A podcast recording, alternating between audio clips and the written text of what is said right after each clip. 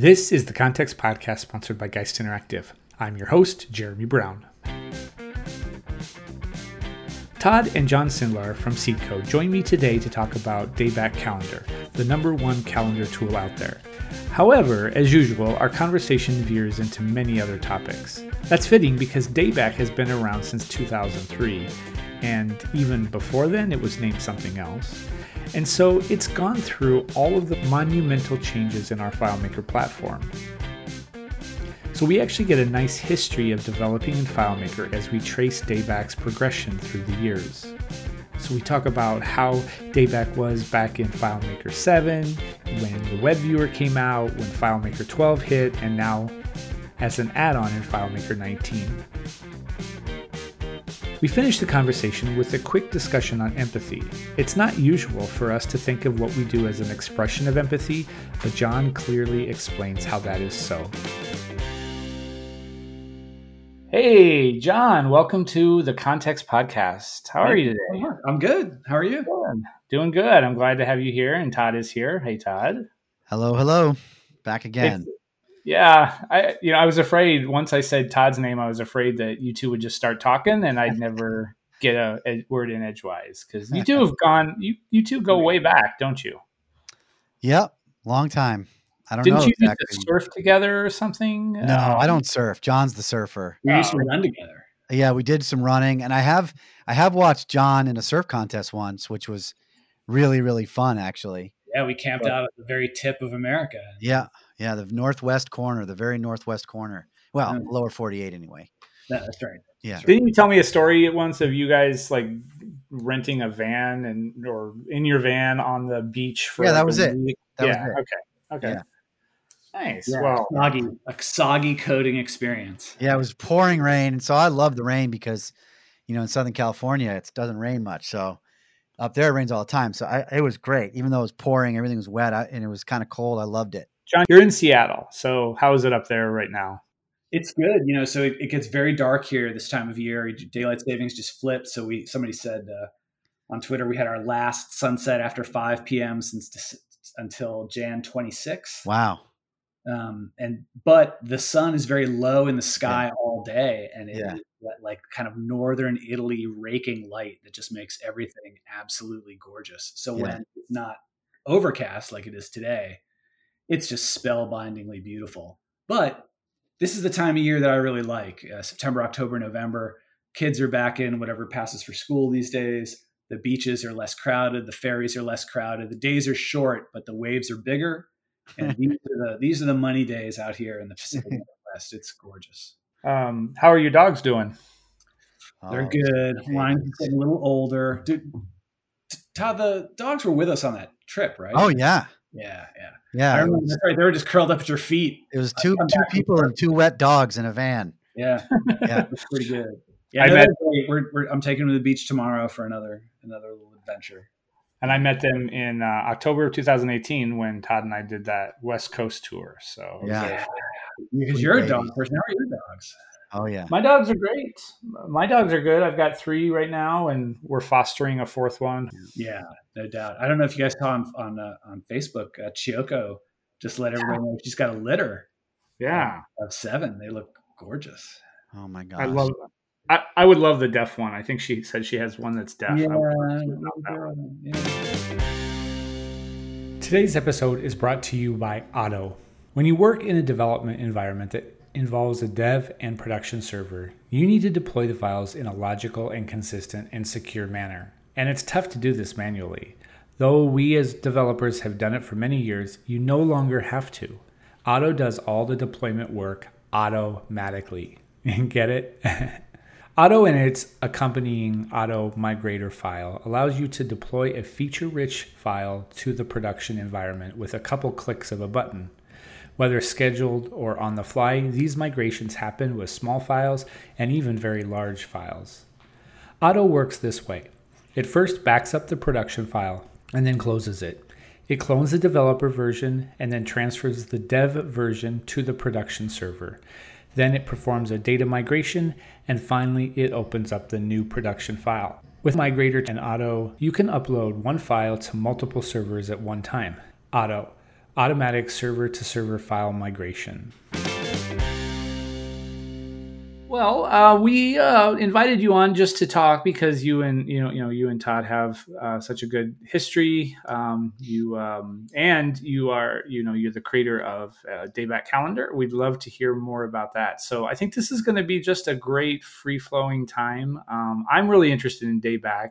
I'd actually love to just go back and hear the whole story of of Dayback. Do you mind talking a little bit about Dayback? No, that'd be great. I mean, long, long time ago. Todd can interject. Far, far away. He was around for a lot of it. Yeah. When I mean, did you start working on it? Yeah, tell us about it. So I was at Cleveland Consulting. We were doing, you know, just professional services, custom software stuff, and we built a calendar. I'm not sure if it was for a customer or if, if we built it to become a kind of a lead generation product. But that was my idea: is that we needed lead gen. We needed some product to let people in the community know who we were. So we built this thing called Cleveland Consulting Calendar, CC Calendar Um, and it was FileMaker layouts and, you know, kind of the, the way you did calendars back then. And it quickly became more fun to support than our big enterprise projects. I remember, you know, the phone would ring, and if it was one of our enterprise customers, you know, the the EDR thing had failed to Dynamics, and there, and if but if the phone rang and it was one of our calendar customers, I knew that I was going to make their day in the next few minutes because it wasn't that complicated and whatever they wanted to do, we could probably do. And that feeling um, has kind of never gone away. So eventually, um, the calendar got a little richer and got a little richer, and I realized that it could become a, a business on its own. And so when I left Cleveland Consulting, I brought the calendar with me, and it became Seed Code Calendar and ran in FileMaker for a long time. And I, it was up and running in a product before seven because I remember when seven came out. Oh wow! Yeah, during the ETS, you know, I mean, people who were alive, you know, us old people remember that the FileMaker 7 ETS wouldn't open, um, you know, the early builds. It, they wouldn't open anything built in an earlier ETS build. So it's not like you could have this file and just kind of, kind of keep opening it in new versions. You had to build whatever you were working on from scratch every release, every new ETS release. So we built the calendar. I mean, when I say we, you know, me and anybody that I could get to listen to me, would we built the calendar every week and sometimes we'd use relationships for every cell in the month. Sometimes we'd use a record with seven portals instead of 42 portals. And nobody really knew what to make of this new architecture we had in seven. So we were all kind of inventing it on the fly. I remember it being a very creative time for, for everybody who was in that program. um, and eventually we kind of figured out what was fast and what was, you know, and we had theta joins for the first time in relationships. And we're like, what's going on? And I mean, it was it was really cool, but it, it was a FileMaker calendar with no JavaScript or anything for a long, long time. Mm. Well, and, one of the things I one of the things I remember uh, in the I don't know when exactly it happened, maybe around that time, but you I think this is right. You had this. I remember saying to you something about, oh, you built a data provider, and it was because uh, I, I was looking at some other programming environment or something, and I had seen something about, yeah, you just get some data and you feed it to this widget, and then it draws itself and you you had done that like you were building arrays of data from FileMaker layouts um, using like you know some text format that you invented and then you just fed that to your layout and it would draw the calendar. Yeah it was so like an early virtual list idea. I was thinking yeah, about yeah, right.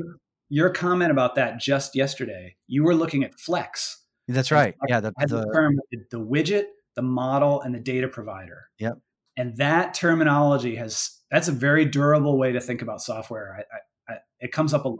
Yeah, it's this idea that you know this thing you're building is going to take data in a certain shape, right? And how the data is generated doesn't really matter. Like it, it can come from many different places, can be built in many different ways, but as long as it conforms to a certain shape or a spec, yeah. then your widget should be able to handle it. And you were, I think that calendar was the first like pretty pure expression that I had seen of that in, in FileMaker. I didn't really know, you know, I, I, didn't really have a lot of experience in other languages at the time. I was just toying around with Flex, but um, but I, I think that was like the first one I ever saw like that.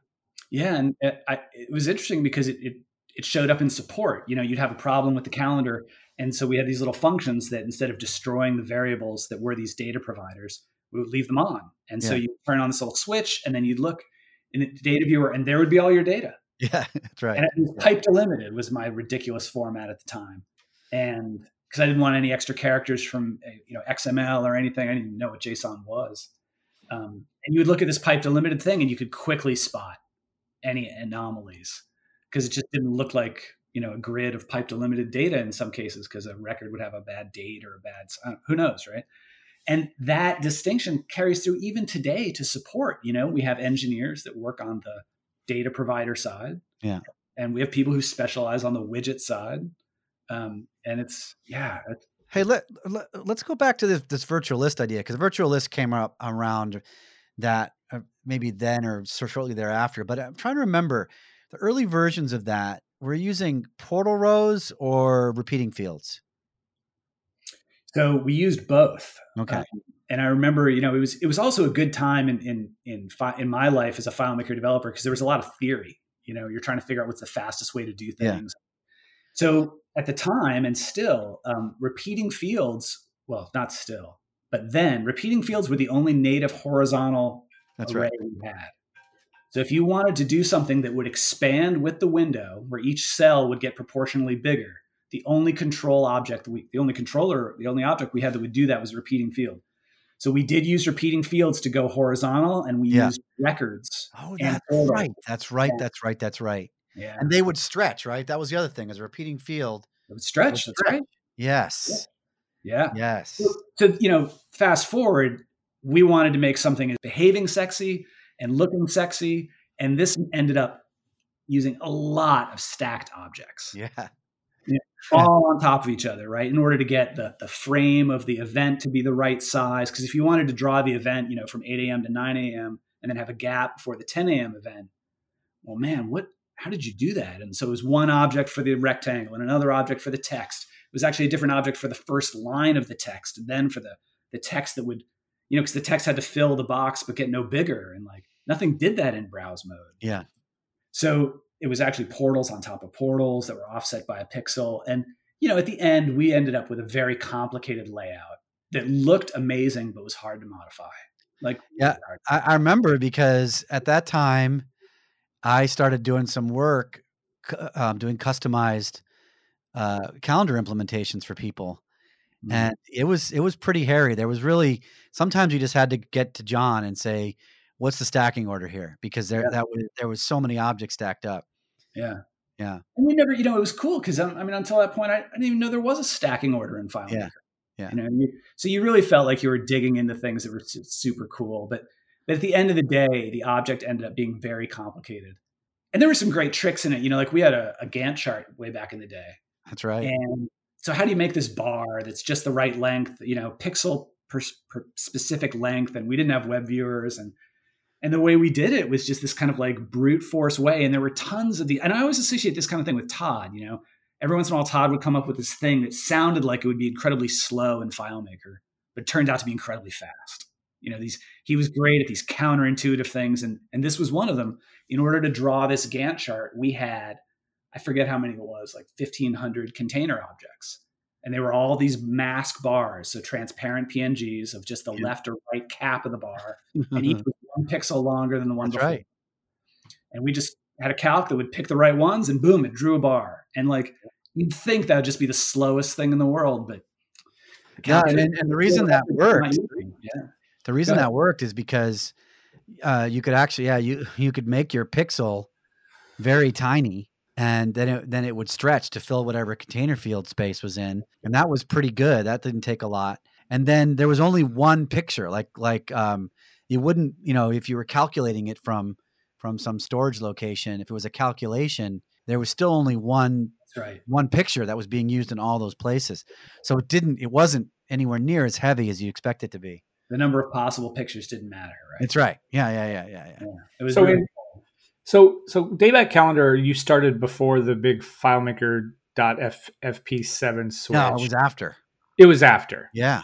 I thought you Yeah. said it was before. Okay, so calendars we remember were after, but we had a calendar before seven. Yeah. th- that's right. It's just The- simple, you know. okay, I got it. But then when seven came out, you were you were reconstructing, you were creating Dayback about that time. Yeah. I think 2003 is when you said you started, right? But we didn't come up with a name. You know, Todd actually came up with a name for Dayback. We didn't Ah. come up with a name until um, much later. It was still Seed Code Calendar then, but that's when we had the ambition to build something that looked better than Google Calendar. We wanted to build something that really looked like a first class app, and that's why all the all the crazy gymnastics around the layout and and, and then you know the uh, you know Jason Young who does uh, so much for us now and uh, is the architect of Dayback in Salesforce, and you know he and I were trying to figure out how to get drag and drop to work.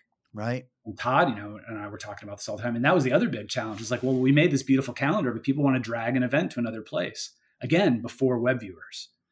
And figuring that out was the other big kind of like engineering achievement that was so fun and sexy. And you know, so I you got that to work before a web viewer. Yeah. You got the drag drop to work. Okay. Oh, absolutely, yeah, Yeah. Um, it wasn't, you know, the most bulletproof thing in the world, but it really did work, and it, it was, and we were all incredibly proud of it.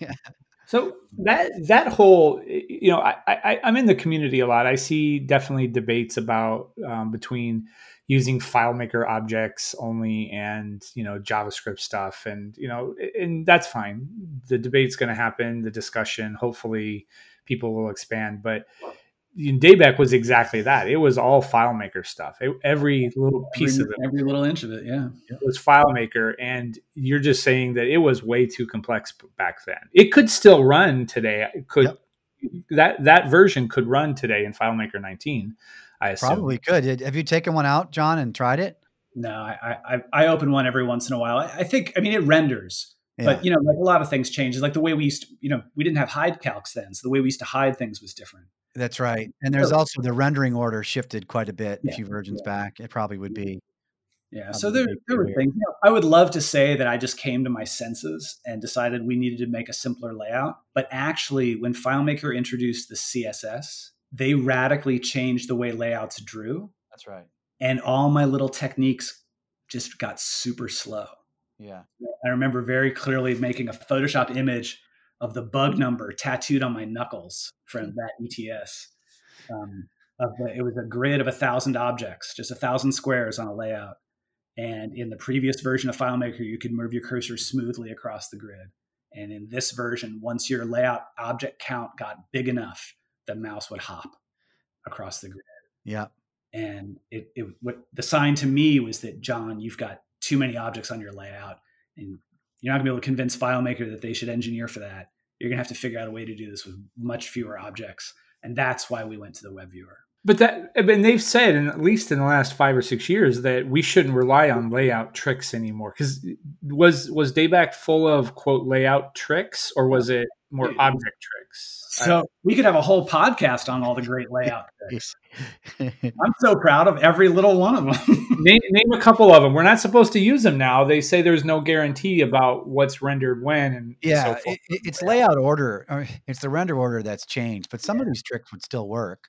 some of the Like, things how do you make a colored square of a certain? Um, how do you make a colored square? Right? How do you do that? Right. Right. we Um, would, you know, we would use these weird fonts and just change the font size so that the font blows past the borders of the field. And how do you make And now, dynamic now you can style it with a calc. Yeah. Right. Right. And Yeah. drag and drop, you know, that whole trick of, of having these kind of faux objects that have invisible container, you know, invisible objects in container fields. Yeah. Um, picking up that, you know, this, so you, you, you put your cursor in a field and you drag the container to another field. You have a trigger, an on enter trigger that says where you grabbed it from. And then you have an on object modify trigger This is where you dropped it to. Yep.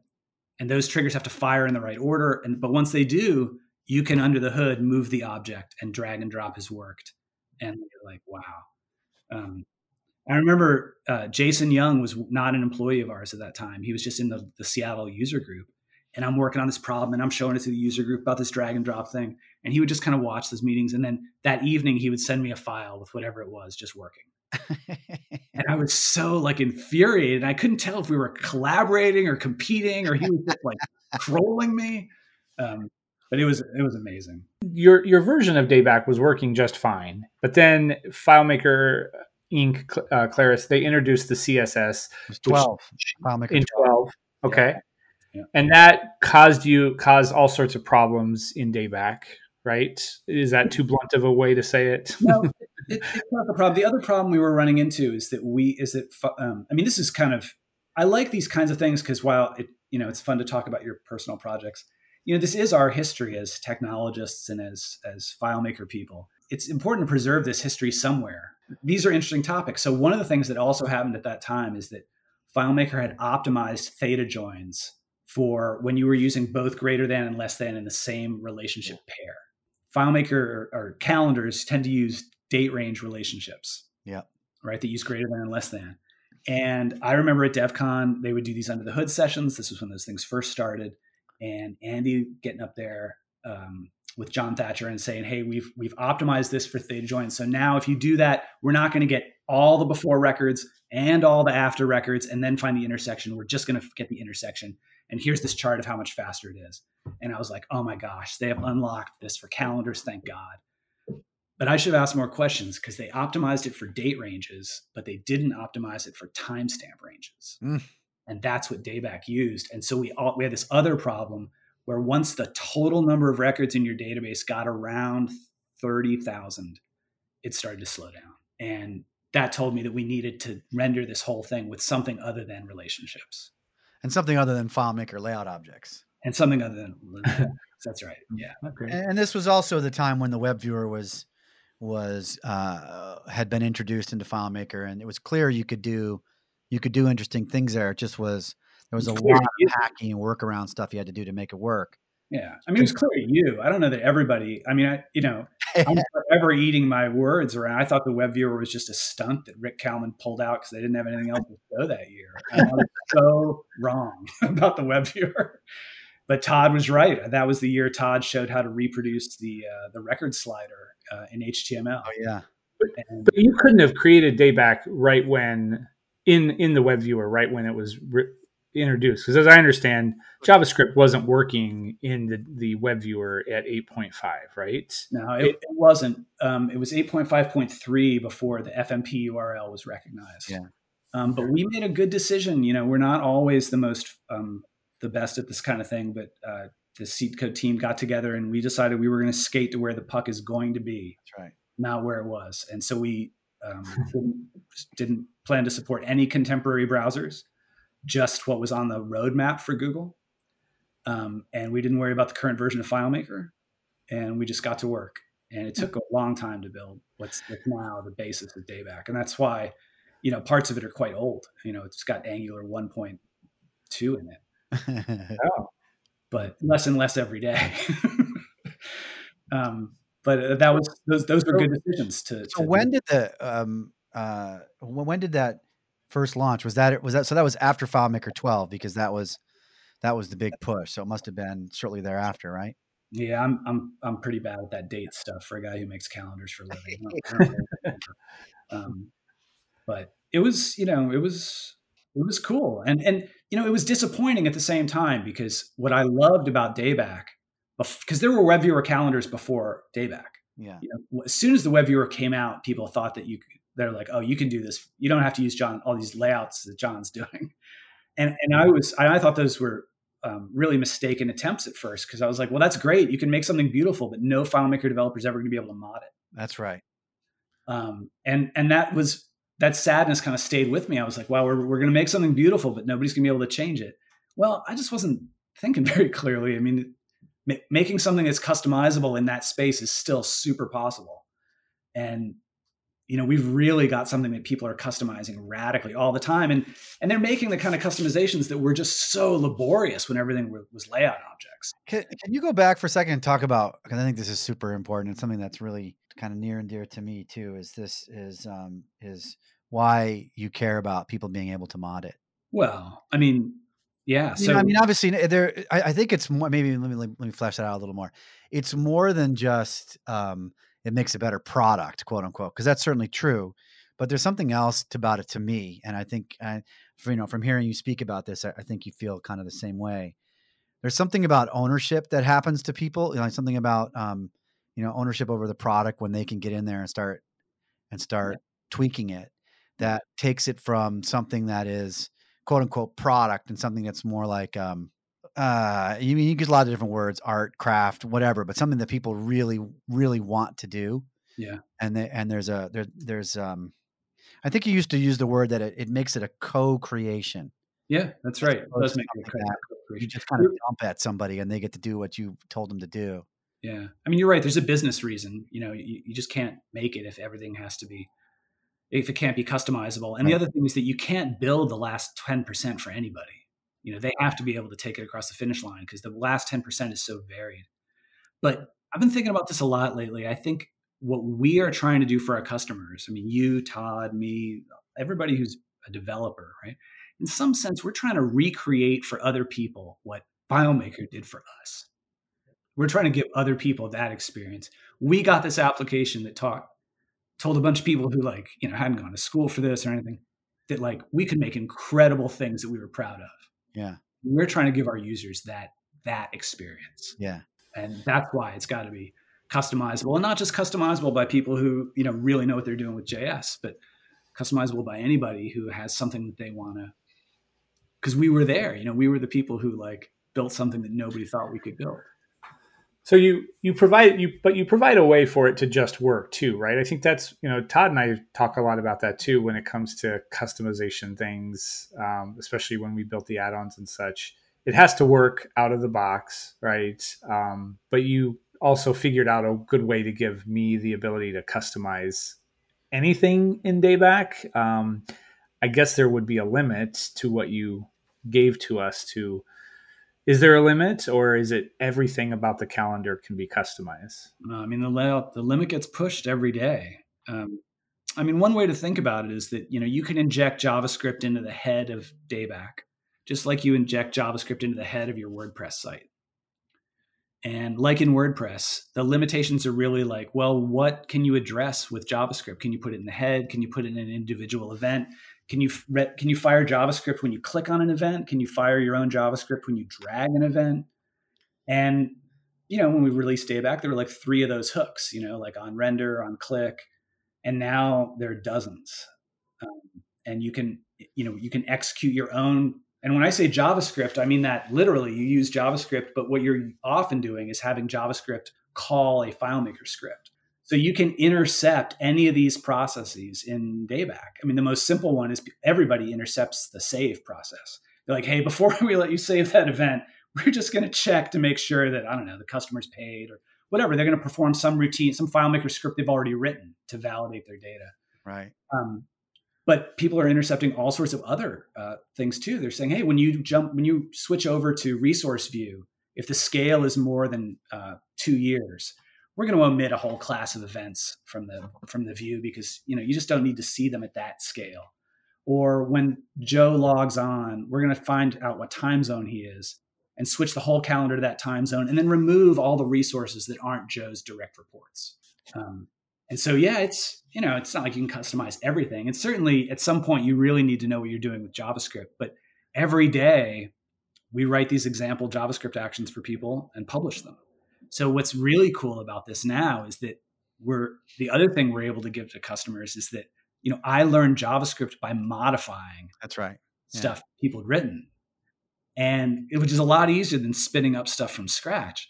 And that's what our FileMaker customers are doing with Dayback. They're copying, you know, what, 12 lines of JavaScript, pasting it into the calendar, seeing what it does, and then they're changing it.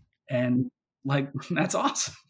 no node server, no spinning up, no compile, yeah. just clicking around in there. And, you know, we put a, we put syntax highlighting in there. So if they make like syntax errors, they light up.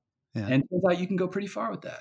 Yeah. So you're, so you're getting people uh, at that moment when they're most engaged, which is they're in the middle of a problem they're trying to solve, and you're giving them, you know, ninety percent of what they need to do it, and then they can just t- take it that last ten percent, and they've made a change to something, and that's just such a reinforcement on on the learning process, and also just on the excitement and passion and pride you have for what you're doing. Yeah, pride for sure. Yeah. Yeah. yeah. And then, of course, you know, you want to be able to make it look exactly the way you want and customize the appearance and everything. But um, it's always been customizing the behaviors of these things that are that are difficult. Yeah. Um, and that's what's so exciting about Dayback is that you know not just you know FileMaker developers are used to having 100% control over what they're but Salesforce developers are not. They're not used to being able to just change anything about the application because they want to. So when they get a hold of Dayback, they're like, oh, you mean we can change what happens when you drag an event like right then with a like a user facing dialogue or bring up another and and it's very um, it's it's it's empowering. What so you you switch to a web viewer. I'm going to try to get back to the um, the, the the progression here. You switched to the web viewer. You you decided to look at JavaScript. Did you look around for for JavaScript libraries that could build calendars? What did you settle on? How how how hard was that process to find something to replace all of your layout objects that created the calendar? Yeah, that, that's that's good. So, you know, Tanner Ellen um, was is the developer who built the everything in Dave, all the interface stuff. It's his it's his app. When we were first doing it, we looked at Full Calendar, which was the the which is the engine that we kind of settled on the, the month grid. Uh, and knew how to transform a date, knew how to make a you know drag an event, knew how to make an event longer, make an event two days on the month view. And there were a bunch of other templates that were more complicated, and some of them are, are still kind of richer um, that are based on like you know different you know just different frameworks. But we we picked the simplest and and smallest thing that we could. In full calendar is actually now much more complicated than, than what's in Dayback. You know, we we've we started with a, an early version of full calendar, so it's it's really quite simple. And I remember Tanner very clearly saying, "John, if we use this because it's got all these constraints, we're we're going to be we're going to be embarrassed with our, with our first version. You need to let me write this thing from scratch." And and I you know, I think one of the good decisions we made is like, well, we're going to be embarrassed with our first several versions, and that's the way it should be. Um, but we're going to start with this because we need to we need to get this in the hands of people and learn if this is going to work. And that was a, a good decision. And now many of the views in there, Horizon View and Pivot List View, and the things we're really proud of, they have nothing to do with full calendar. Yeah. Um, and and Tanner now, you know, Tanner's a very different. This is the thing you don't realize, right? Like Tanner's a very different developer than he was when he started it. Yeah. It's not just that the app has changed. You know, we've changed, our customers changed, our ambitions have changed, and so yeah, there's some full calendar code in there, but he knows it backwards and forwards, and that's why we can, you know, we can release new versions three, four times a week because we are very fluent in, in modifying and customizing this thing. Whereas I think if we'd picked a richer framework to start with, we might not have gotten there. Okay. But you know, you don't you don't know. You know, you don't know what you don't know or what you didn't do. Um, you can only live one life at a time, so you, you don't really know the path not taken. What what what is you mentioned a couple things that Dayback has in it. What what are all of its components? Can you list them out for us? You mean like uh, yeah, what does it have in it? What are what are its major features or views or or functionality? Yeah, I would just say we, we haven't actually described it anywhere. Yeah. So it's got day, week, and month views with times on them, so you can see where you're supposed to be at like eight thirty in the morning. That's one thing a calendar does is tell you where you're supposed to be at eight o'clock.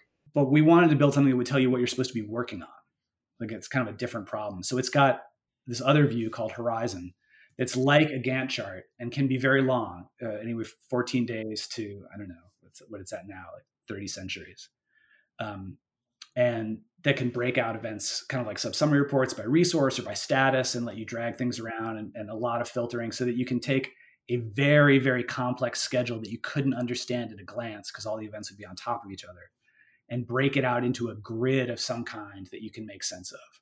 And that grid is usually um, associated with resources like people or trucks or business processes. So you can take this complicated series of events and, and actually like make sense of them. So it's got this, you know, drag and drop calendar. It's got an analytics engine that charts the values in the calendar against uh, thresholds, so you can see if you're, you know, meeting or exceeding your goals, be that goals about money or time or allocation. Um, and then it's got a sharing kind of bookmarking feature where you can snapshot these things either so you can come back to them later or so you can share them with people who aren't in your FileMaker solution, who don't have access to your data. They just need to see the schedule. I, those are the I, I just um, I want to point out. I think the calendar analytics thing is really amazing. And you know, one of the things you look around in calendars and you'll see you'll see a lot of uh, calendars, and they may differentiate themselves on being differently styled. But for the most part, calendar mm-hmm. functionality has not changed a tremendous amount in a, in a long time. But but Dayback has a couple of features and actually more than a couple that are really innovative, I think. And one of them is the calendar analytics.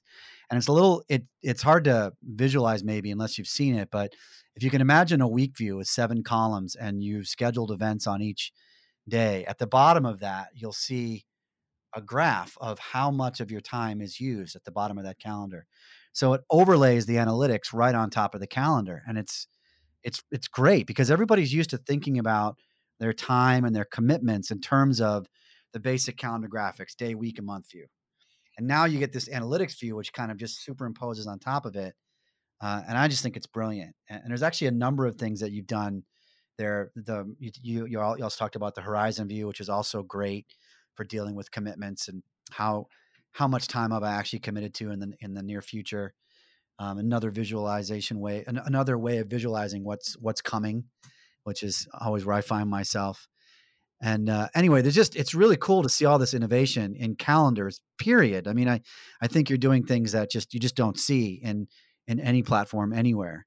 Yeah, but and, and it's working in FileMaker great, which is just fantastic. Yeah, Todd and I are definitely on the same page about this. And Todd, you know, we we talked about this a lot when Dayback was in like the early stages, um, and the idea that you know that that calendar, that month grid, is like unchanged since the Middle Ages. Yeah.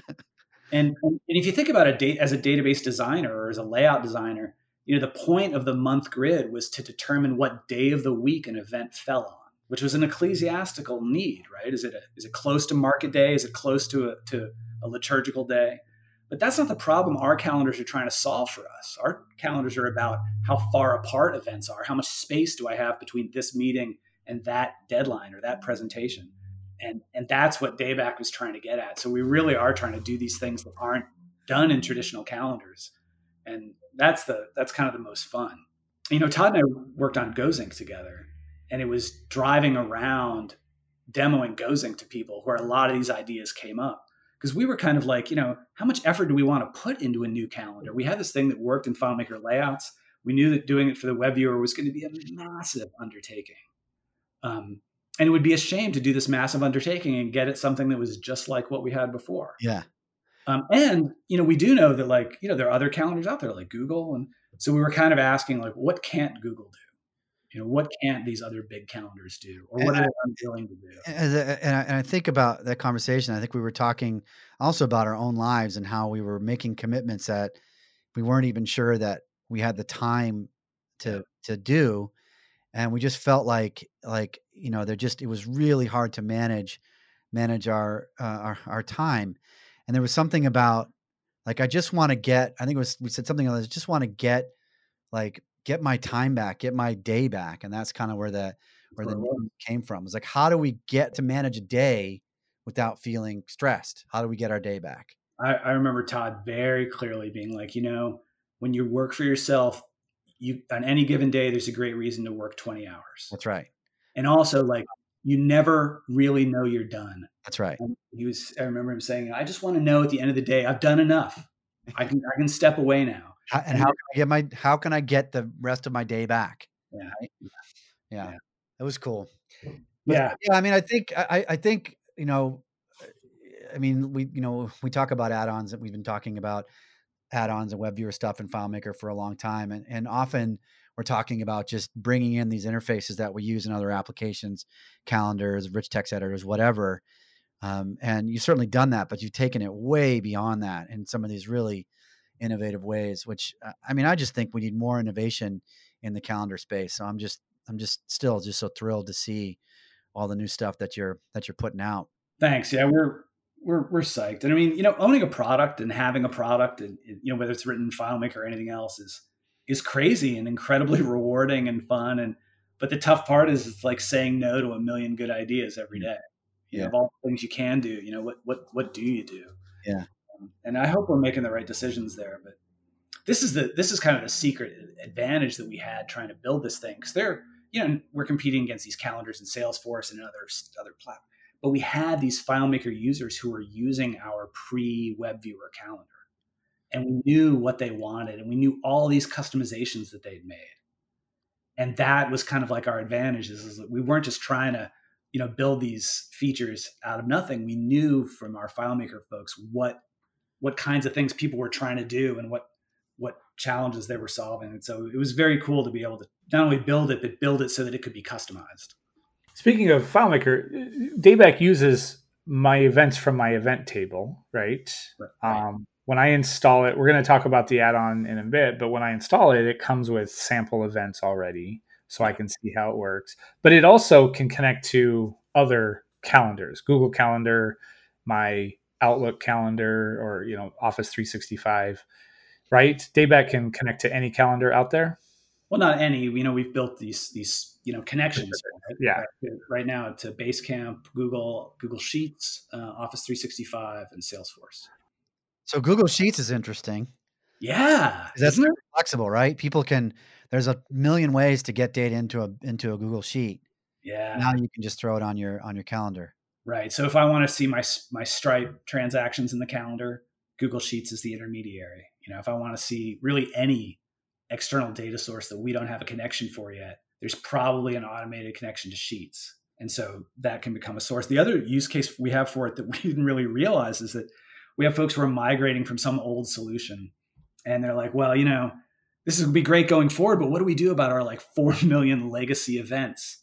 Should we just look at the old calendar for that? No, you can import those into Google Sheets. then you have two sources Google Sheets, for the old stuff, and FileMaker or Salesforce for the new stuff. And according to calendar, they all look the same.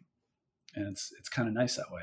Yeah, I, think, that, I think that's something else that is. I mean, a lot of calendars let you like bring in other calendars um, and things like that, and and overlay them on the same screen. But you had this way back. Like I remember, even in the in the in the pre web viewer stuff, you had this this idea of sources, and so you could actually bring data from different sources uh, in the FileMaker in your, in your FileMaker tables in. Again right. another super powerful customization that lets you visualize really any data as a calendar.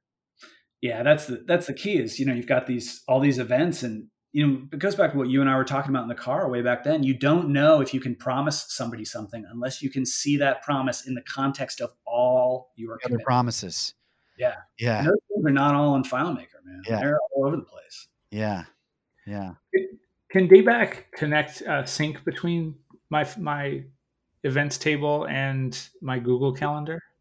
Yeah, so this is you know you, you got two people on the phone who are most the most skeptical about what can be done with the word sync. I know.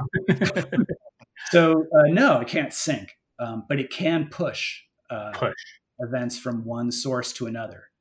Okay. Um, and we do that a lot for a couple of reasons. You know, one is you may have a, a Calendly source, for example, that you use to block off your availability. But there's no one Google Calendar that's really your availability. It's half of this Google Calendar, this kind of event in this Google Calendar, and a couple of your FileMaker tables. So great, Dayback can push those that subset of events and keep them updated in this destination calendar that you use for Calendly, which is great.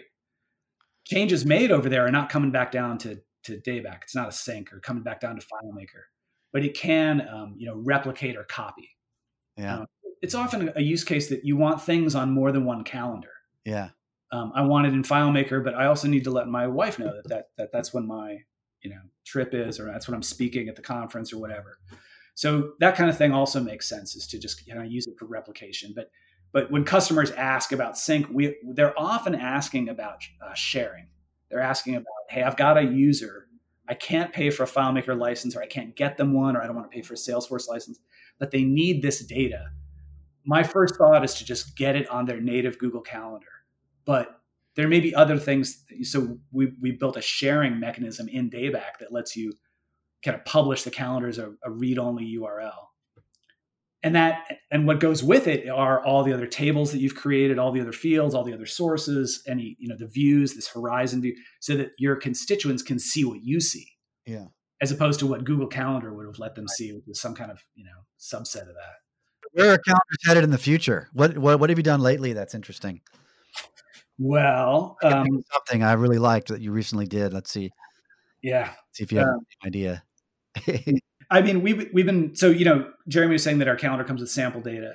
I think this was something we learned a long time ago is that customers need sample data in their apps in order to make sense of them, especially when they're starting. And with these long time scales in Dayback, you know, these horizon views that can go uh, hundreds of years into the future and the past, people just don't have that kind of data in their Google Calendar. even if they want to do intergenerational planning, you know, even if they're working on things like climate change or green belts or cities, things that take generations, their Google Calendar doesn't have any events like that. So we needed a way to, to show them what was possible. And Jason at, at SeedCode suggested, well, you know, everybody kind of has the past in common. We could make sample data that represents things in the past. So we've made these calendars about the history of women's suffrage. Um, and we did some calendars around the election on like the history of voter suppression and felony disenfranchisement. And we're going to do some more on the history of flight and the, you know, the eradication of polio. But within these long time, like like the history of women's suffrage, there are these stories within that, these little threads with it, that we wanted people to be able to see the connection between these three or four events on this calendar. So we've introduced this idea of threads. And when you make a thread, you kind of connect these events with a thread, you get a play button.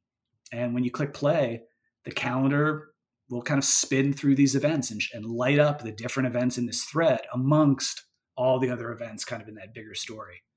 Um, and so you can use that to look at these particular themes inside the history of women's suffrage, or you could look at that to see all the speaking engagements within your social media calendar, or, or any kind of like story within a story. It's just a kind of a way to highlight the things again without turning off all the other events. You know, you could always search or filter for these events, but we wanted a way to let you see them without losing the context that they're in. So to see them amongst all their other events and that's kind of what this play button does. Yeah, I think what's so so important about that view and about about about the way that works is that you know sometimes if you if you just especially in terms of history and I'm thinking about history and time scales if you just list things you know out with no graphical rep, visual representation of what the time period might be between those or how close they are or how, or how far apart they are um, you lose so much of the story right yeah you know you need to see that in the context of time i think is what's so important here is that, that that's absolutely right i remember um, when uh, we when the pluto flyby happened remember when the, the you know little space probe went past yeah. pluto that was almost a 100 years to the day of kitty hawk 100 years from like tying a man to a kite to Pluto. kite it's unbelievable yeah. Um, and that's the kind of thing that you get um, with, with that you don't that you lose in a list, right? Yeah. You know these these rhymes between themes in history. Yeah, like the one that I always think about is um, like that sort of speaks to this is is when um, when the ancient Greek historians were writing about Egypt, mm. the the the pyramids were as old to them as they are to us. Mm. It's like those kind of things just get lost if you just you know if you don't have some way of of trying to visualize that. Mm. That's right. That's right. So you know, one of the you know, so we're now kind of thinking about what are the next calendars we want to do, and um, Jason was suggesting, you know, the, the history of companies is is is fascinating, right? Like uh, RCA, uh, who once stood on the precipice of supercomputing. Yeah. Um, and and and what was happening at that time, and and seeing that as a list is one thing, but seeing that in the context of everything else that was happening, that's the drama of the RCA story. So storytelling. I mean, we think of you know storytelling is is always has some some connection to time, and so this is like just basing it there. And you and with the calendar and the horizon view, you, you get to do it over arbitrarily long periods of time, and yeah. still make it kind of fit together in a thread. Storytelling is reporting. I mean, if I was in charge of Tableau, that's that would be the rebrand. It's a storytelling application. yeah, I like it. So let's uh, let's continue with your development cycle. So you you redid it in FileMaker 12 for using JavaScript, and you uh, you call it you call it Dayback Classic now, right? Um, because it works with yeah. FileMaker 13 through 19. It could work in 19. It was just a, a, it was a web viewer. It was stuff that people had to copy from the their licensed file into their app was it easy to install into a into a, a customer's file? Yeah, it's hard to say. I mean, it, it was. It, I used to describe it as easy but tedious. Yeah. You know, before we had add-ons, if you wanted to move code from file to file, you had to do it in kind of a specific order. You know, you had to make your layouts, but no content on them. Just make the layout names, so they would be the layout names would be there for the scripts you imported. Yeah. Um, and then those scripts have to be there before you paste in the layout contents because the buttons on the layout content need to be able to find their scripts. And so, as long as you follow things in that order, it was easy to integrate, but it was tedious and it took a couple hours. And then the big limitation was that it used, you know, the FMP URL to communicate from the web viewer back to FileMaker. Yeah. Yeah. Which worked okay in Pro, but did not work at all in WebDirect. Yeah. Um, and you got around any Windows issues with the FMP URL too? Yes, we did. I assume you did. Yeah. Yeah. Okay. Um, more more great hacks that we can be proud of now that they're in the past. um, and so that's what 19 really did. It solved two of the big problems. It, it user experience wise, because we didn't need to use the FMP URL anymore. The app now performs incredibly well in WebDirect, and it's the same setup in WebDirect as in Pro. And then the other problem that add-ons solve is it's no longer tedious to install it. Yeah. As you know, these add-ons make it very easy to move at least some kinds of code really quickly into another file. Yeah, I'm interested what you think about using add-ons to do that generally. I know, you know, you do it for Dayback now. I actually have a client that I he wanted some code transferred to another file and I just decided to package it up as an as an add-on and install it that way. Do you see that as a way to transfer code faster and better from now on? Or is it just sort of these full app experiences like Dayback or the add-ons that are in the product? Yeah, I mean, I, I I think following your lead, you know, you guys know, you know, been dealing with this a lot more than everybody else, but I feel like we're in the early days of the web viewer or the early days of seven, and we don't really know what we're going to use this thing for yet. Okay. We don't like like like in seven, we don't know what's going to become a table and what's going to become a record. And uh, when you do virtual list, maybe there's this, you know, maybe we can put records in global variables, right? We, we don't even know what we're what we're going to do yet. But I think all those things are people will use add-ons just quickly move code around. Will people use add-ons for version control? Or I don't know. I don't know what people are going to use them for. And and will will a solution be one add-on or several? Yeah. Um, you know, because because the way that the way that add-ons so beautifully delete Yeah. it's kind of magical, you know. So I, I just don't know. I think it's kind of it, it, it's it's early and and really, it, yeah, it's cool. What do you think, Todd? Yeah, I think it is early. Um, it's certainly a good way to get a bunch of code into a file, and there's plenty of use cases where that is uh, very helpful, even outside of even outside of a product. Um, but it is still early. I think we'll see a lot more innovation in this space in the months to come. Yeah, and by early, you know, I don't I don't mean that Claris needs to do a lot of work to catch up and make it different, or I mean early in, in our minds, like we don't know what we have here yet. People have, are still trying to are still figuring out what to what to do with it. Dayback is the first example of taking an entire app and and pushing it into a file. You you saw that very clearly when add-ons were being talked about. So you do know what you, you want to do with with this add-on technology. You want to install an entire app into eh, you know Dayback was a separate app that you had to copy over everything. Yep. You figured out I think one of the first ones that I've seen that hey, I can install this entire app into someone's file in a in a heartbeat, right? In a in a click. So you I think you do have some thoughts about how to use this. Yeah, uh, that's just one use case for it though. Yeah. I mean it's a, it's a pretty amazing anytime you encapsulate a bunch of logic in a new file format, people are going to do different things with it. And I'm kind of using it for the most obvious use case, but yeah, we haven't seen what people are going to just like the things people started to do with snapshot link um, you know, we don't really know what people are going to use okay. add-ons for.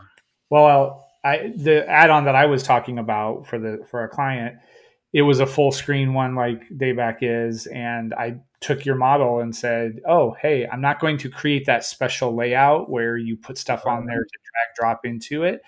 I'm just going to let them install it, and it installs in a whole new layout that they can start using in their in their scripting. So it makes a lot of sense. I think that's a I think people will do that because it will be yeah. by far the easiest way to bring bring a bunch of code in from another file. Yep. Yeah, and that's not that's just simply using it as a developer tool as opposed to a way to make, you know, mm. something that's that's shipped as a product. Yeah, you know, we we do have this kind of unfortunate language thing going on where we're using the word add-on Yeah. to mean both the code that is added, like Dayback or, or a widget, and the delivery technology by which that code is injected. You know, so I almost want to call it like the add-on delivery technology or deployment technology, and then the add-on app. Um, but Yeah. Yeah, that's a good point. It's like that's really the installation, right? It's add-on installation, and um, it's it, it's it, it, the, the word add-on has always struck me as a little bit difficult, but a lot of the other platforms have settled on it. Google uses it, Microsoft uses it. Yeah, I I don't mind it. It's you know we we ran into the same thing. We we called day uh, Dayback an add-on in Salesforce kind of before you know it was a it was a term and with Claris. Just because it's not you know it's not an extension that's a term of art. It's not a template right? Yeah. It's, a it's a bolt-on bolt-on is the first thing we called it. It's not a plugin that's a term of art in FileMaker. So a lot of the discussion about add-ons is how to update how to uh, work with the the data that's brought in um, but i, I want to focus on updating. How, how, what are you thinking about when it comes to updating uh, dayback obviously not the javascript stuff because it looks like you're you know you can update that on your site and and then and then my calendar can get the updates. Yep. but how, how how what are you thinking about how to update filemaker objects or the layout specifically? Yeah so we're kind of continuing what we did with the pre you know 19 version of dayback. So in that version there was a bunch of javascript and a bunch of filemaker scripts and layouts and stuff. And when we introduced a new feature or fixed a bug. Sometimes it was in the JavaScript side, sometimes it was in the FileMaker script side, sometimes it was in both.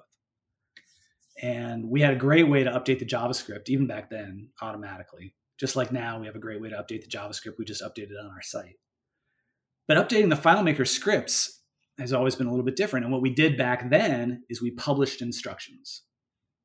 Just, just like you'd think, screenshots of the script maker. And we're like, hey, find line 34 and replace it with this and that is what we're doing now.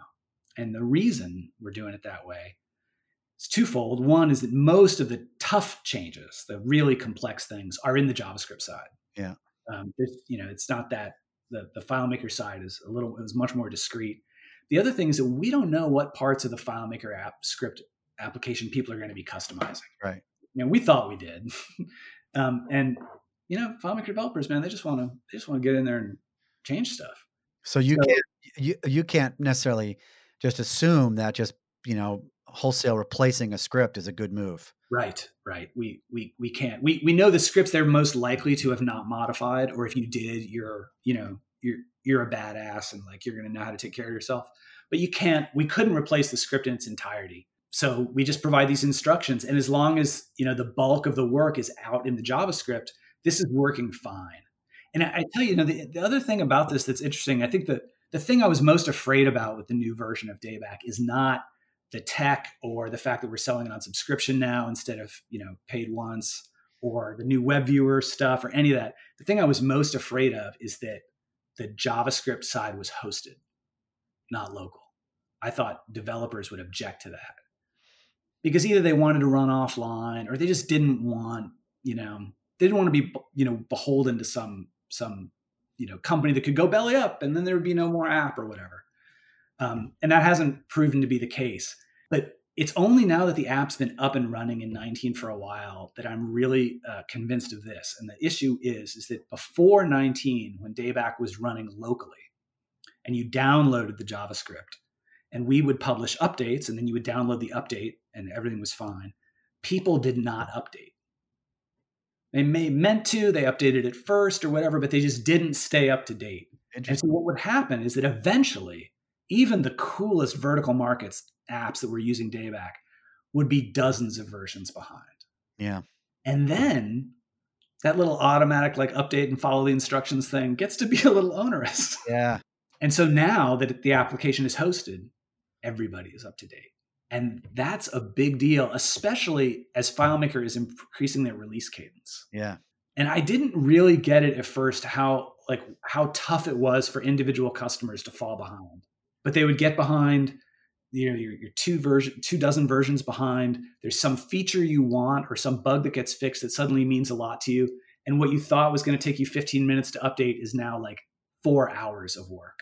Yeah that just stopped a lot of people like right in their tracks. And to, to take that away and like let the thing just automatically be updated it's been it's been huge for folks. And the support i mean obviously for developers it's easier if everybody's on the same version.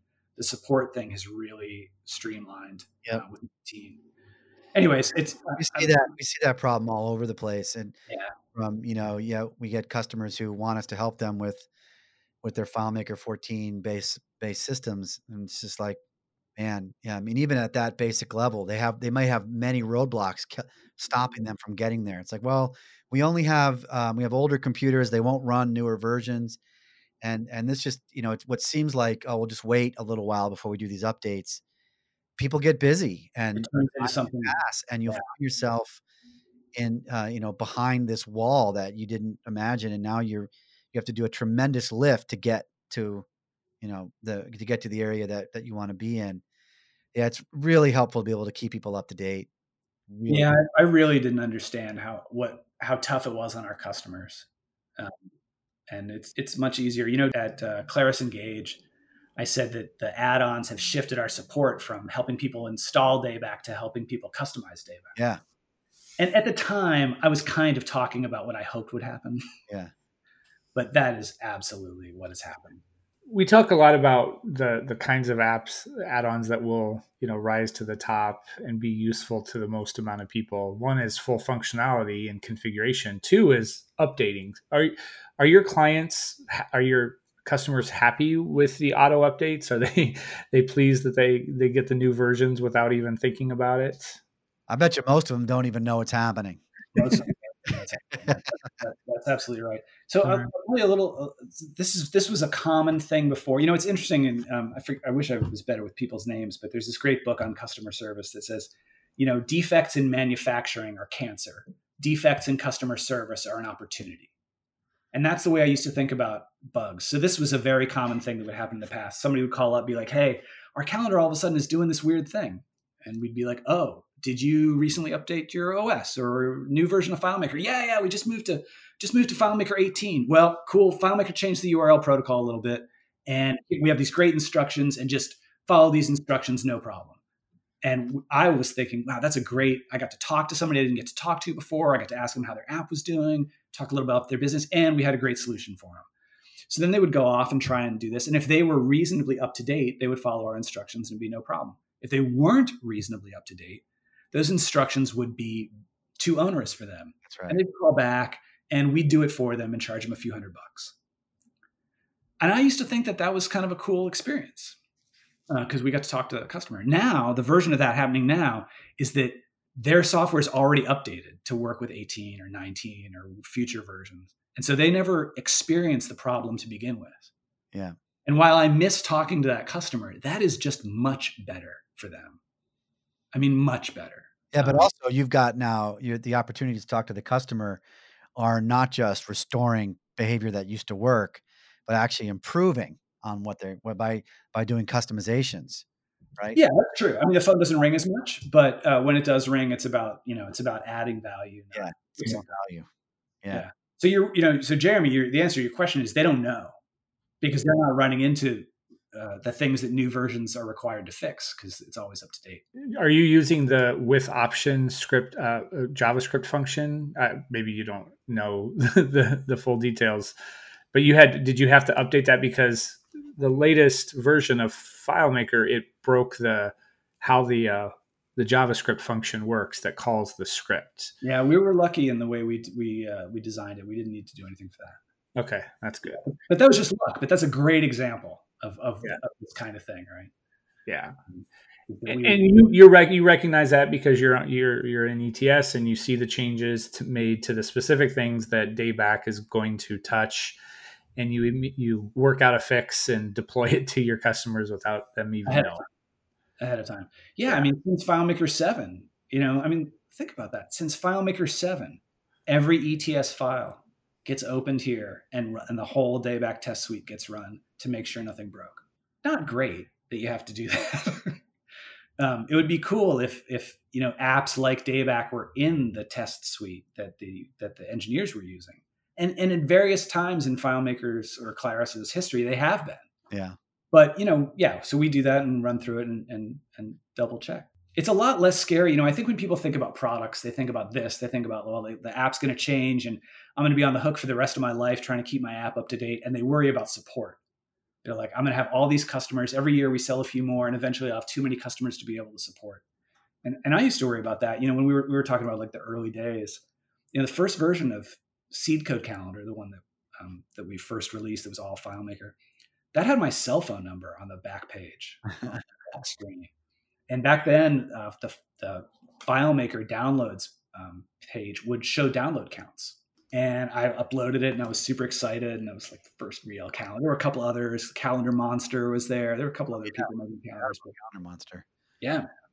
Um, but I was super excited. And like a couple weeks later, 40,000 people had downloaded it. And I remember just being completely terrified that 40,000 people had my cell phone number. You're going to. But, that, mm-hmm. you know, that's not it. The, the, the thing to be worried about when you build a product is building something nobody wants. That's right. Everything else is glorious. That's how I see the the the ones that come to the top, the add-ons that'll be used by more people, is if they're easily easy to update and they're full of functionality and they're configurable. And it looks like Dayback has those three down pretty well right from the, right out from the gate, right? When when FileMaker 19 came out, you were ready with this, right? It, it, this didn't come too soon, at, too late after the release of FileMaker 19. So very cool. Um, good. Uh, let's see. So you're you're what are you working on now with with Dayback? oh yeah, huge. Huge, you know, huge feature list, and of course, you know, if you live long enough, you live long enough to like, you know, regret all the things you've said. I used to complain about FileMaker like having a finishing problem, like wow, you exposed a few items in the custom toolbar to, to custom functions, but not all of them, or to custom menus, right? But not all. Well, we have a lot of stuff to finish. Um, so we're we're working on finishing that. But you know, we we found an amazing bug uh, yesterday um, that I think's you know just interesting to talk about, and we fixed it. But when um, it's one of those bugs that you see and you're like, how has this been in the code for so long without somebody noticing? It was just that just that obvious. And the fact that those things still show up is just kind of amazing, you know, as a, as a developer. Like, anyways, and um, one of the reasons we found it had me thinking about Todd uh, a lot because we found it using uh, Mixpanel, which is a kind of an audit log mm-hmm. for user interaction. And it reminded me very much of the log that Todd put in GoZync. Oh, yeah. Which at the time uh, was the most like amazing thing I'd ever seen. You know, he had a little custom function and any point in any script where we wanted to kind of timestamp out the sync, we would just uh, set a variable to this little custom function. And it would record this big variable would keep recording. And if when the sync was completed, it wrote this thing out in human readable timestamp. And you could see, you know, when the sync started and how many milliseconds for every step until the sync was done. Yeah, super important. Oh my gosh. And the fact that you could you could uh, measure any step just by adding this one line we literally copied and pasted it wherever you wanted it. Yeah. That was what was revolutionary to me. And that's how Mixpanel works. It's this little JavaScript thing. Anything you want to know about your application that you want to kind of called out to Mixpanel, you drop this thing in there and, and it does it. So now when we introduce a new feature, we kind of um, start with the press release. Hey, what should the feature, if you were going to tell somebody to bar about the feature, what would you tell them? Okay, good. Let's make sure it does that. And then how do you want to see the feature expressed in the audit log? Okay, well, let's make sure it does that. And then you build it and it was just it was it was it was cool thinking about that audit log because I hadn't. Um, and then of course I had to tell everybody on the team about the high ASCII. yeah, you put high ASCII art in there, or yeah. not high ASCII, but ASCII art. ASCII art, right? Yeah, yeah, yeah. yeah. about the ASCII art uh, in there. Uh, that was so important though, because uh, um, we're testing out all these ideas about how to make fast sync. You really needed to know, like, what was the difference between this step and that step at scale so having that was super important. So things like Mixpanel, um, you know, do that at scale, right? Right, right. And you know, in, in so in GoZync, you know, we you think as a FileMaker developer, you know what's fast and what's slow, but what GoZync taught us is that all that tribal knowledge that we have, much of it was completely wrong, and things that we didn't even think about affecting the speed of things were really what was slow. I mean, I would have, without that audit log, we would have spent days and days optimizing these tiny little parts of the script it turns out didn't actually have much to do with the overall speed of the sync. Yep. Um, and uh, yeah, I think about that a lot. I was just thinking about how Todd and I built the add-ons using for FileMaker 19, and we specifically had asked for the execute FileMaker data API script step to be part of how we collect data mm. as an object to send to the library, right? To send to the JavaScript. As I am looking through my copy of Dayback, I don't see that script step in here. That's you you're not using it you're collecting data a different way. Um, and Todd and I and, and people at, at Geist Interactive, we talk a lot about collecting data. So I'm interested in do you feel like you need to go and change how you collect the data, or are you happy with your method? If it, it looks like it's an execute SQL statement that puts the data into an array, if I if I read a script correctly, um, can you speak to that a little bit? Just your data collection yeah. protocol and and what, how you feel about the future of that. Yeah, I'm not sure we're we're at the end of it, but I, I like where we're at now. So the execute SQL is a, is uh, only used in Web Direct. Okay. The rest of the time, it's uh, it's just a find request. Okay. And the real reason we're not using that script step is that it wasn't there when we when we started. Yeah. Um, Yeah.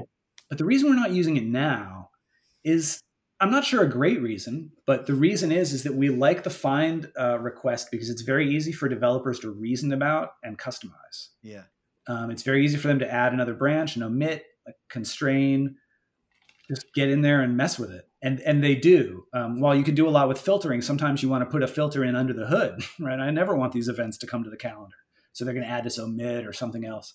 So we kind of wanted it to be customizable, but we didn't want it to be customizable if, if this other function was was substantially faster.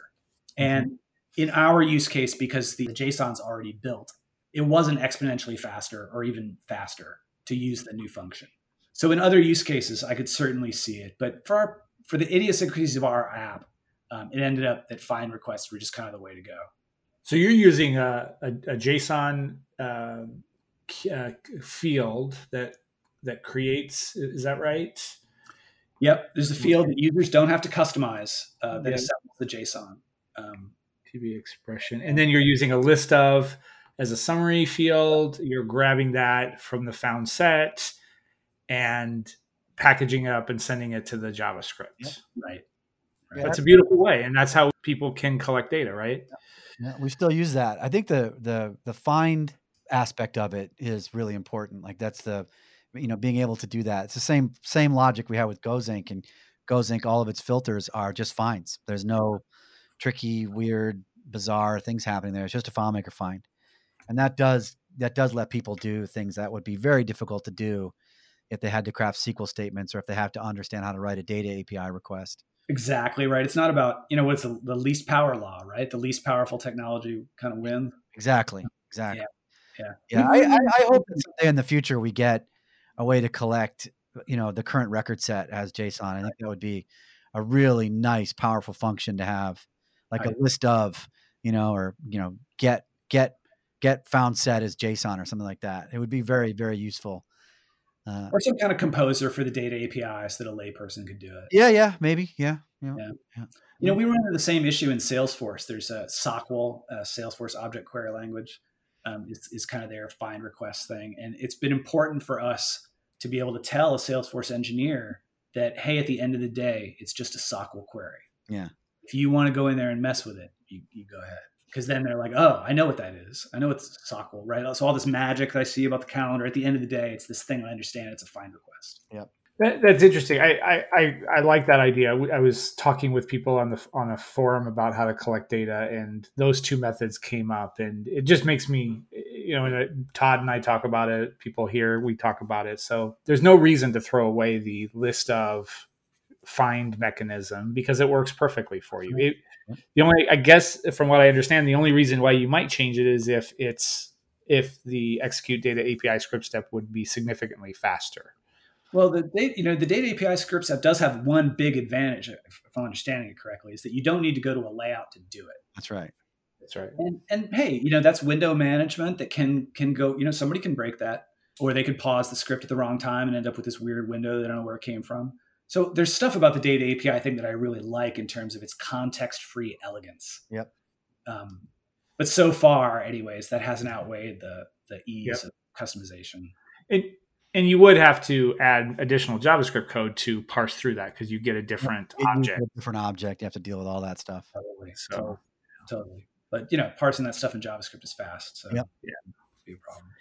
That's uh, you know, if I if I want to uh, do a plug for the stuff that I've been working, that's the JavaScript learning path. We we talk a lot about how to manipulate that new execute data API script step because Oh yeah. that's what that's what people are going to do a lot with JavaScript is take a found set of records through that step maybe and manipulate it to fit the library. So no, anyway. Um, go ahead. What's responding to that learning path? Um, people love it. Don, Jeremy obviously can speak to this, but I'll speak. I'll, I'll, I will, I will toot his, toot his horn for him. Hey, Todd, you can go on for like 10 minutes here.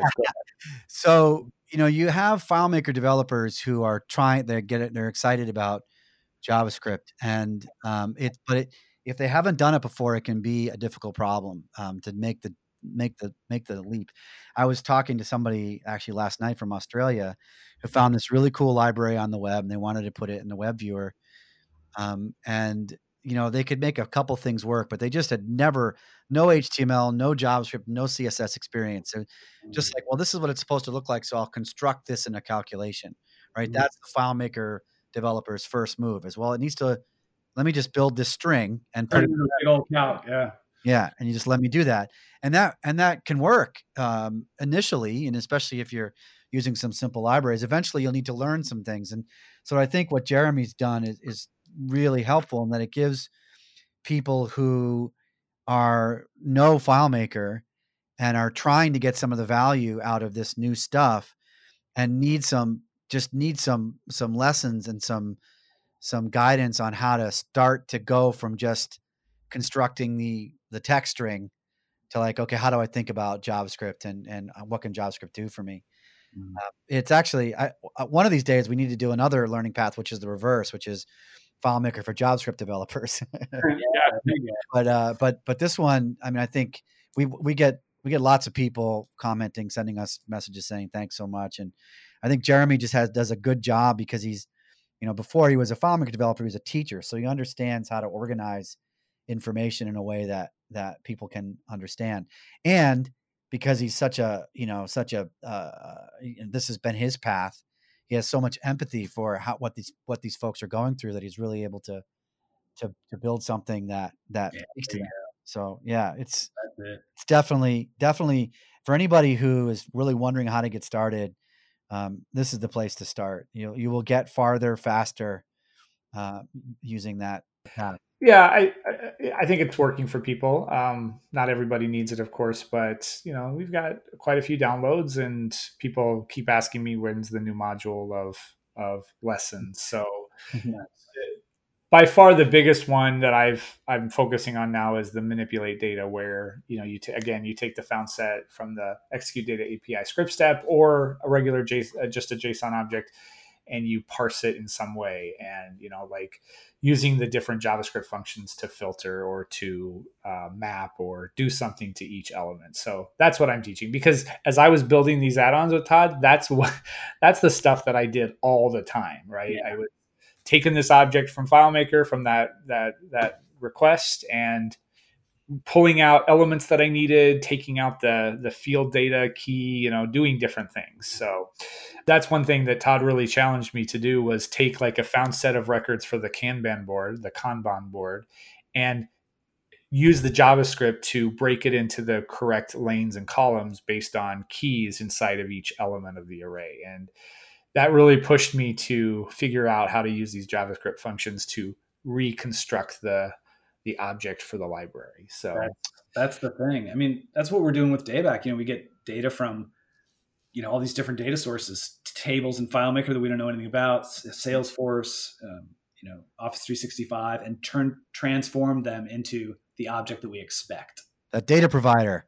Yeah, data provider. I love that. That's the word. I love that idea. I think uh, Todd, that I think that's a great episode. Sometime, you know, we can get back on and talk about that. Just spend a time on that.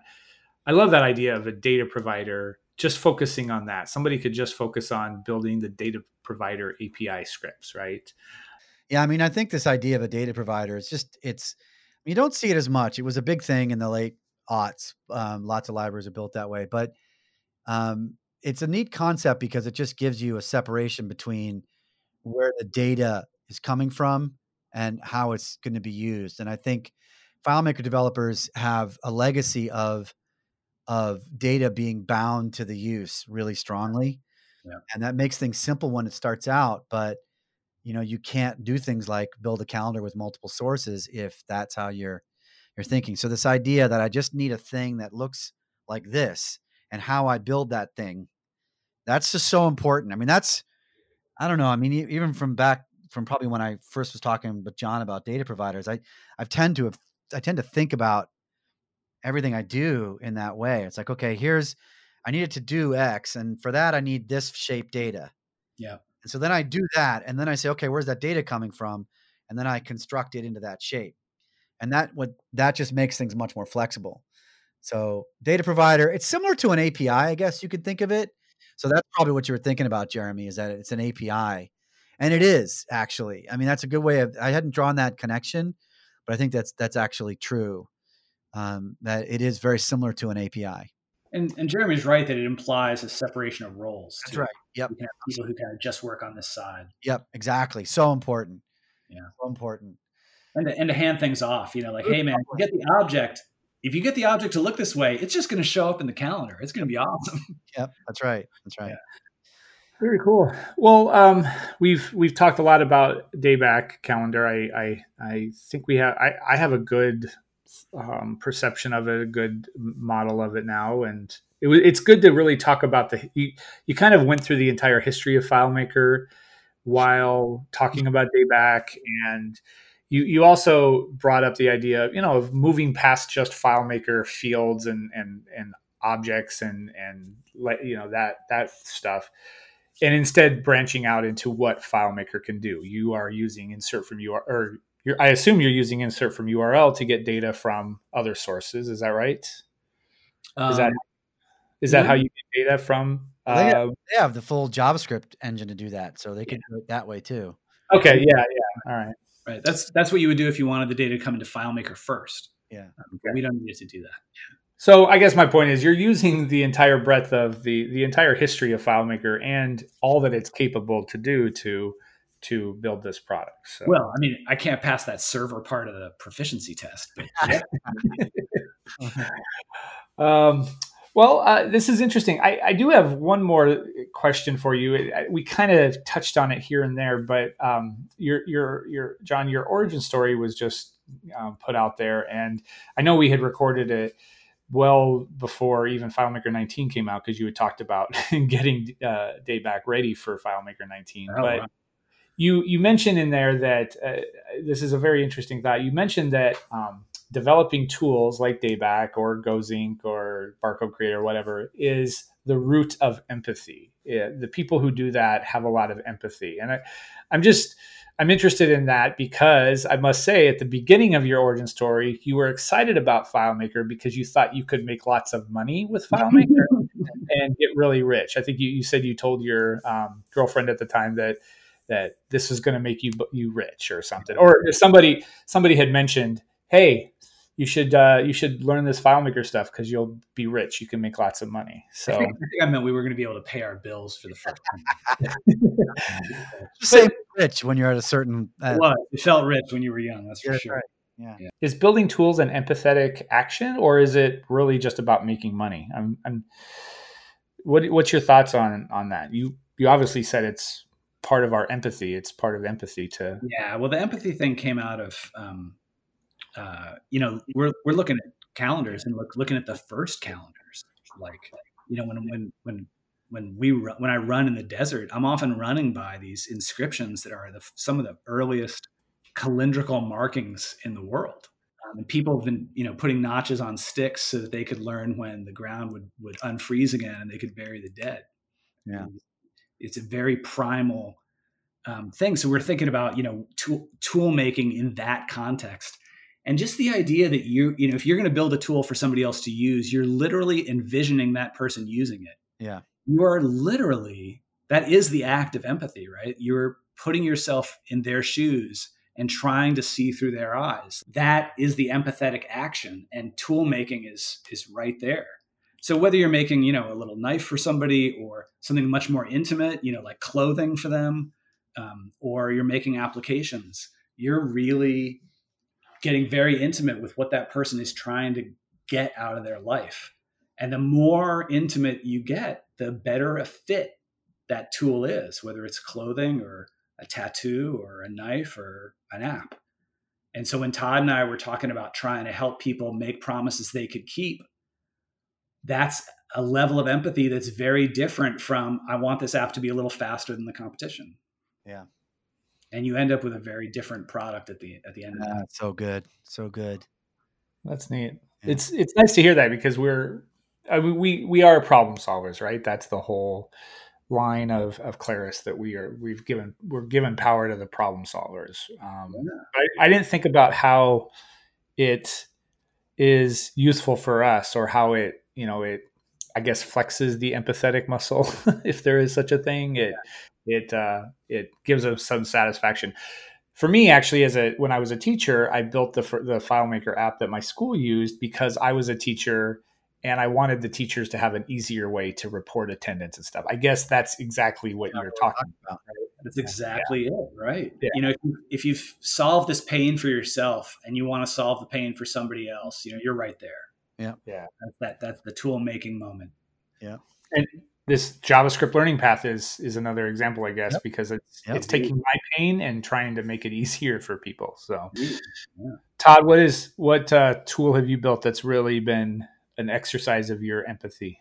you know it's hard to put words to exactly but john's talking about the same the same kind of thing but there is a pride aspect to to what people and i don't mean that in a bad way but when people can build something and they can feel proud they can feel proud of what they've done and and you help them do that in some way whether it's through you know a blog post or through you know tools like generator or Mhm. or FMPerception or whatever it is. But when you when you get an email from somebody and they are so happy with what they've been able to do because of something you've you've done, that's just cool. You know, it just feels good. And I think that's really what what has always been.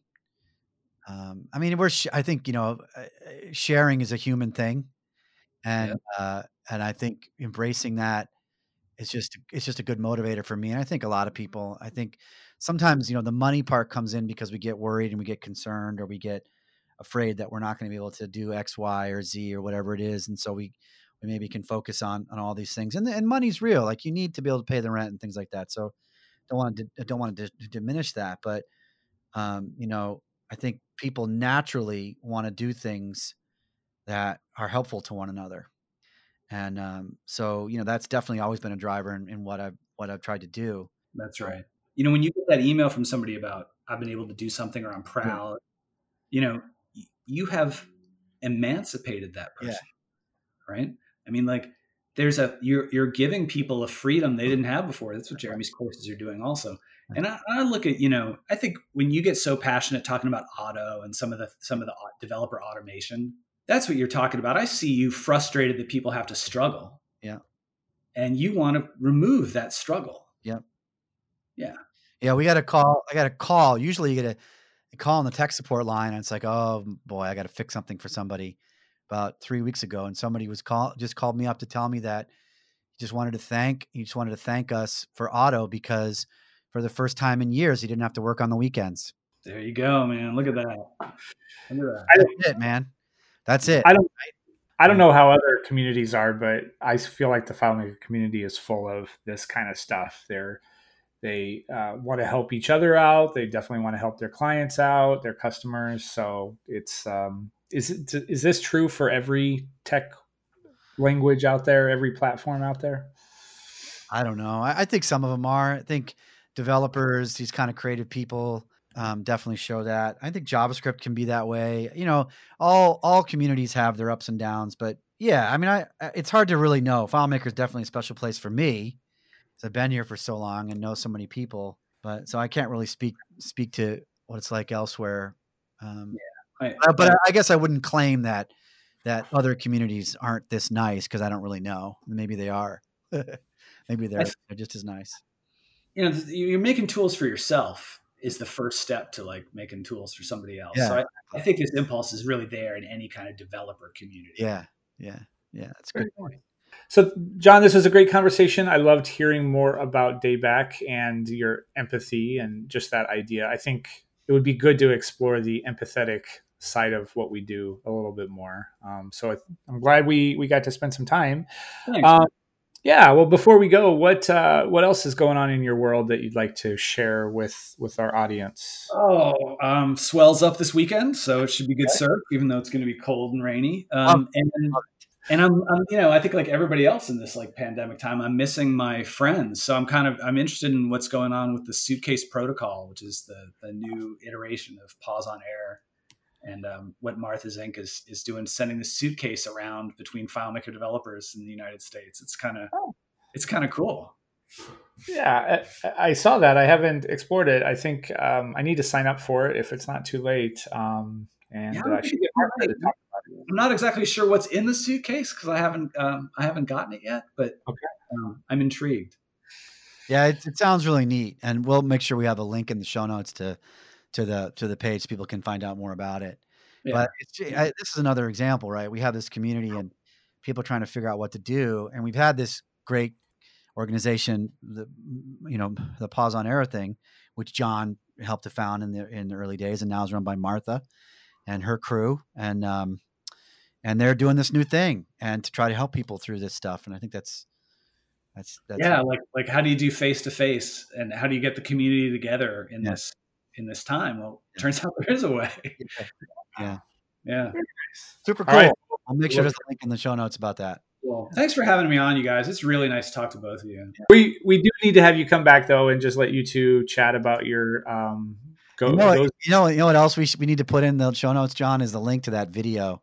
Oh, you have a video. Okay. Yeah, we have a video of John and I programming over like three days. Oh my gosh, that video! And it's really funny. It is really. Well, I don't I, think I've been. I don't think I've ever been that funny since, and I never was before. It was pretty good. We were we were a little altered. Yeah, we were loopy, and not on any like chemicals. I don't know no, what was, but no. was. But that was when we were running. Um, yeah, that's true. Yeah, my first really long run was with Todd. Yeah, yeah, yeah. yeah that, that's a good video. If you if you feel like putting that I'll out there, that. you must. It's funny. I'll okay. find it. Good. All right. Well, thanks, thanks, John. Thanks, Todd, for joining us today, and uh, appreciate your time. We'll have you back soon. Okay. Bye, everybody. Bye, bye. And that brings us to the end of another episode of the Context Podcast. Thanks to John for his discussion of DayBack and the history of developing in FileMaker. And I'm glad to hear that what we do is an expression of empathy. If you're so inclined, please rate and review us on Apple Podcasts or wherever you get your podcast. Reach out to us at support at geistinteractive.com if you have a topic idea that you would like to talk with us about, or give us an idea for a future episode. Until next week, and I truly do mean next week, the Context Podcast is king.